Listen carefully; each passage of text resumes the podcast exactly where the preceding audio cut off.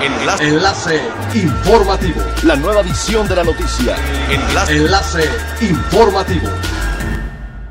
Buen día, les saluda Jocelyn Martínez. Este es el segundo resumen de las noticias más importantes que acontecen este primero de abril del 2020 a través de enlace informativo de frecuencia elemental.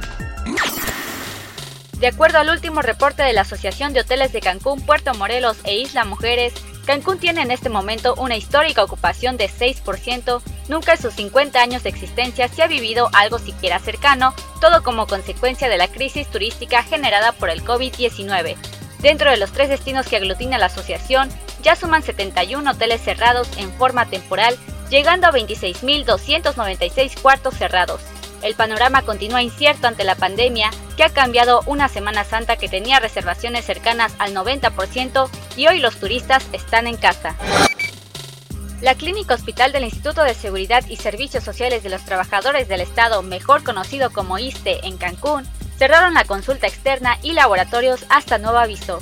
Afuera del nosocomio, el personal administrativo colocó letreros informando a la derechohabiencia la nueva disposición que fue tomada a raíz de la emergencia nacional por el COVID-19 en México. En el caso de los exámenes de laboratorio, se indicó que solo se tomarán muestras de los pacientes agendados y que sean necesarios para su envío a Mérida, Ciudad de México, solo en el caso de oncología y hematología y para la realización de hemodiálisis.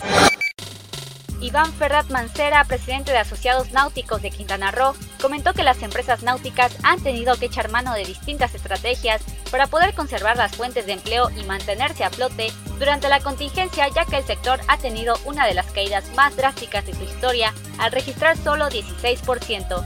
Aunada a la crisis económica provocada por la caída de la industria turística y hotelera por la pandemia del coronavirus, gran porcentaje de marinas se irán a la quiebra según menciona, solo el 20% sobrevivirá. Es elemental tener buena actitud y mantenernos positivos, por ello también las buenas noticias son elementales.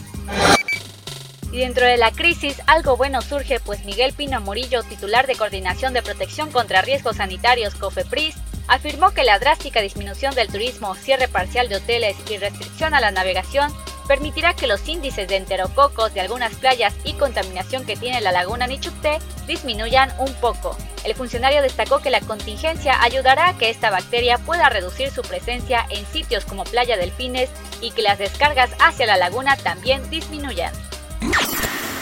Siga pendiente de las noticias más relevantes en nuestra próxima cápsula informativa. No olvide seguir nuestras redes sociales en Facebook, Instagram y YouTube. Estamos como Frecuencia Elemental, en Twitter arroba frecuencia-e y nuestra página web www.frecuenciaelemental.com.